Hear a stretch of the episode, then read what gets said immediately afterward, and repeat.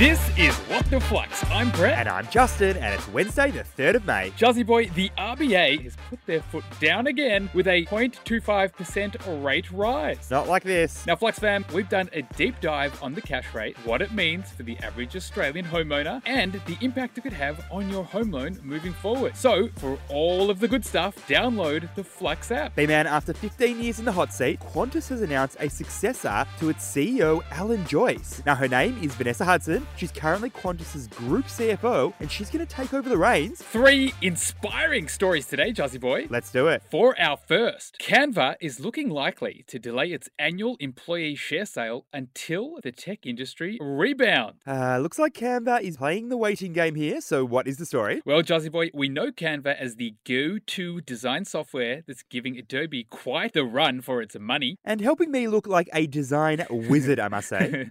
but despite being Australia's biggest private tech company, Canva hasn't been immune to the tech industry downturn. In fact, B-Man, Canva's valuation has been slashed by investors from around $60 billion to just over $38 billion. And Juzzy Boy, Canva offers many of its employees equity in the company as a form of remuneration. Now, Brett, usually it allows these employees to cash in on their shares with a yearly sale of staff secondaries, as they call it. But now they've just announced they're considering delaying this annual employee share scheme until economic conditions get better. So I'm wondering here, Jazzy Boy, what is the key learning? A secondary share sale is when a shareholder sells their shares to a third party investor that's not connected with the company. And the proceeds are received by the shareholder, not the company. That's, of course, opposed to a primary share sale, which is often when a company first issues shares and the proceeds from these shares go directly to the company's cash balance. Now, the problem for employees of Canva, Jazzy Boy, is that because the company is not public, they can't sell their shares on a secondary market like the ASX. So Canva facilitates a yearly sale of staff secondaries. But Brett, Canva doesn't want their secondary shares selling for a lower price in the current market because that could hurt their valuation. So, for the moment, companies are holding off on secondary share sales. They're waiting for more action in the economy. For our second story, US regulators have taken control of First Republic Bank and then sold it to JP Morgan in one of the biggest banking collapses in US history. Humongous story, Juzzy Boy. Mm-hmm. All I've got to say, competitors getting swallowed up. What is happening here? Okay, a bit of background. First Republic is a commercial bank in the US. It was founded in 1985 and had over 230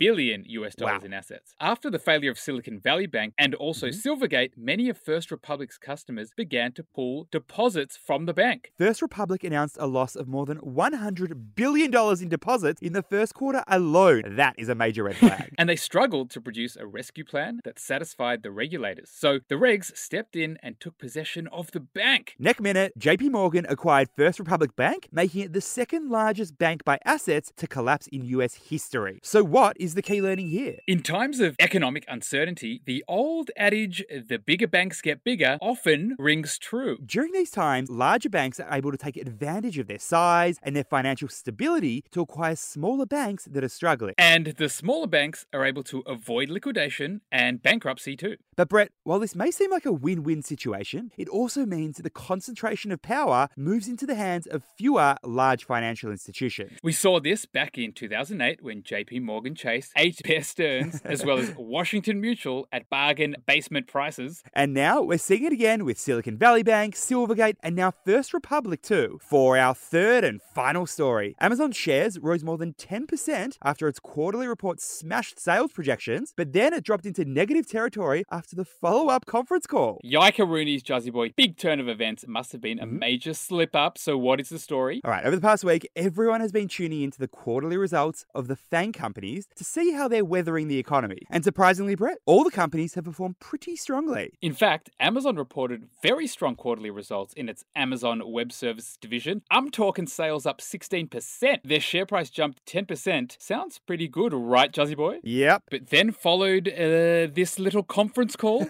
and on that conference call, the Amazon spokesperson admitted that in April, Amazon Web Services was tracking about 5% behind its first quarter pace. Next minute, Amazon shares dropped 2% below its pre earnings announcement. 12% turnaround. So, what is the key learning here? Earnings reports are financial documents that companies release to provide info about their performance over a given period. But, Brett, here's the thing earnings reports track historical metrics. Think performance of the past three months, or the past 12 months, or the past six months. And that's kind of confusing because investors are making investment decisions today based on the performance from the past. And Jazzy Boy, this reliance on historical data can lead to information asymmetry between investors and companies. In the case of Amazon, they're reporting on the strong performance of their first quarter of 2023, so the share price spiked. But when an analyst asked about more recent performance, investors were able to get more up to date piece of information. And their investment decisions changed based on the more recent information. B Man, myself, and the rest of the Flux fam are wishing you a great break over the next 10 days.